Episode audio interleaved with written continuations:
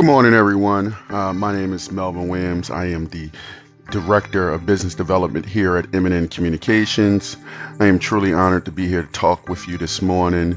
Uh, what we're going to be doing today is primarily we're going to be talking about ransomware and preparing for phishing attacks and ransomware attacks.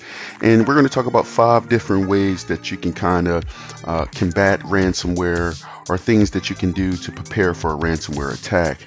So let's get right down to it. Um, how concerned is your organization about ransomware? You know, most people don't know that any business connected to the internet is a target. So one of the first things that we're going to talk about because ransomware is when your data is is is is held for ransom by a malicious culprit uh, they use a malicious software that is usually sent in using a phishing email and they usually encrypt the files on your computer. So ransomware is definitely one of the ways of losing data. So what we're going to do is we're going to talk about some other ways that companies lose data.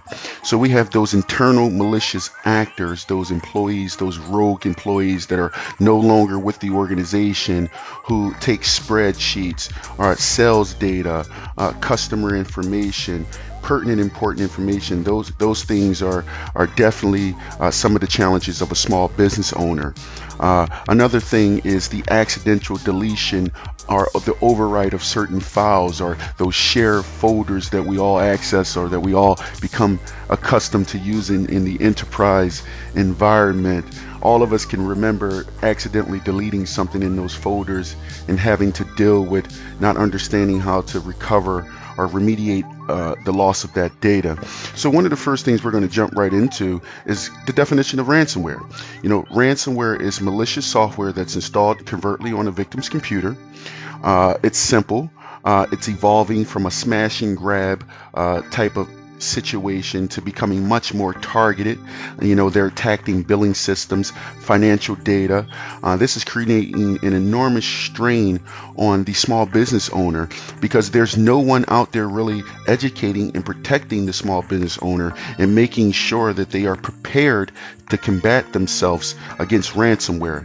Uh, and for most small business owners, or for anyone that's listening to this this morning, my question to you is can your business sustain the damage that a ransomware attack will do to your business's organiz- your business's reputation? Uh, can you weather the storm? Are you big like the Ubers? Are you big like these different organizations, the hospitals that can weather that particular type of storm? Uh, but if you're a small business owner and your reputation is on stake, I think that we need to make sure that we understand ransomware and we understand how to to to combat it. So let's jump right into it.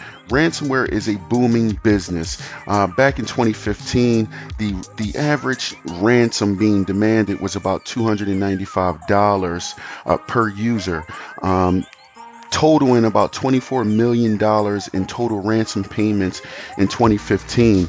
You know, that number has dramatically swelled. You know, in 2016, we're almost up to $700 per user, uh, with total payments of ransomware being $1 billion. Uh, most people don't know that ransomware has gone up 6,000%. It's the largest unreported crime in the world. Many small organizations uh, they fear repercussions or they fear uh, something happening to their to their reputation or consumer data or consumer uh, confidence being taken away if they notify the authorities of these ransomware outbreaks. So I think that one of the things that we have to spend a little bit of time doing today is really digging down into what they're doing today. So the evolution of the the